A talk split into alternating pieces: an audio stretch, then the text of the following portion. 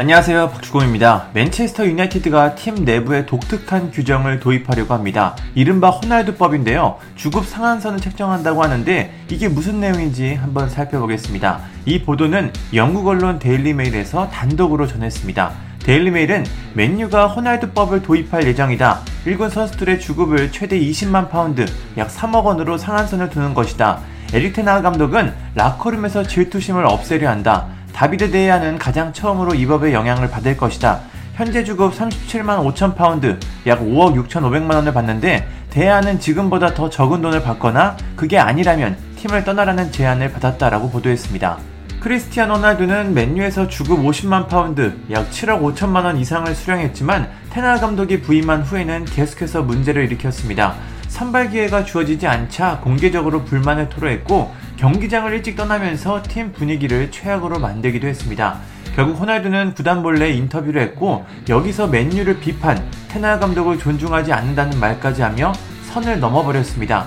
결국 분노한 맨유는 호날두를 내보냈습니다. 상호 계약 해지였지만 사실상 방출이었습니다.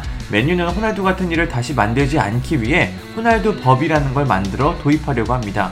더 이상 맨유는 선수들에게 과도한 주급을 주며 팀 분위기를 망치지 않으려고 합니다. 하지만 이게 좋은 효과만 줄 것 같지는 않은데요.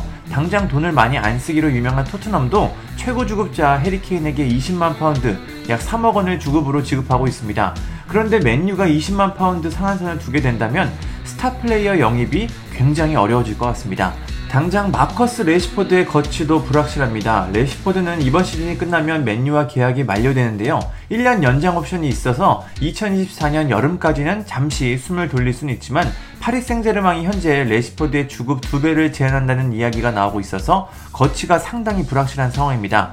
현재 언론들은 호날두법이 도입된다면 레시포드가 팀을 떠나게 될 것이라고 전망했습니다. 주급 상한선이 맨유에 많은 영향을 줄 것으로 보입니다. 현재 브루노 페란데스, 라파엘 바란, 해리 메가이어, 안토니 등 주전급 선수들이 20만 파운드 안팎의 주급을 받고 있습니다.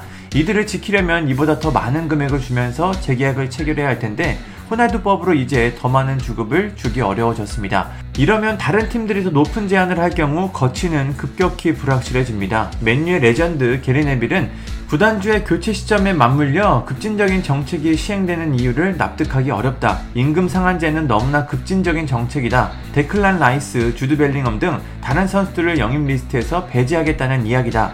주급 20만 파운드로는 라이스를 영입할 수 없다. 음바페는 말할 것도 없고 벨링엄도 마찬가지라고 말했습니다. 맨유의 급여 지출은 프리미어리그 구단 중 가장 높은 것으로 알려졌습니다. 구단 내부에서도 선수들에게 들어간 돈이 너무 많자 이런 규정을 도입하지 않았나 생각이 됩니다. 호날두법이 맨유에 어떤 영향을 줄지 참 궁금합니다. 호날두가 떠나서도 맨유에 피해를 주고 있네요. 감사합니다. 구독과 좋아요는 저에게 큰 힘이 됩니다. 감사합니다.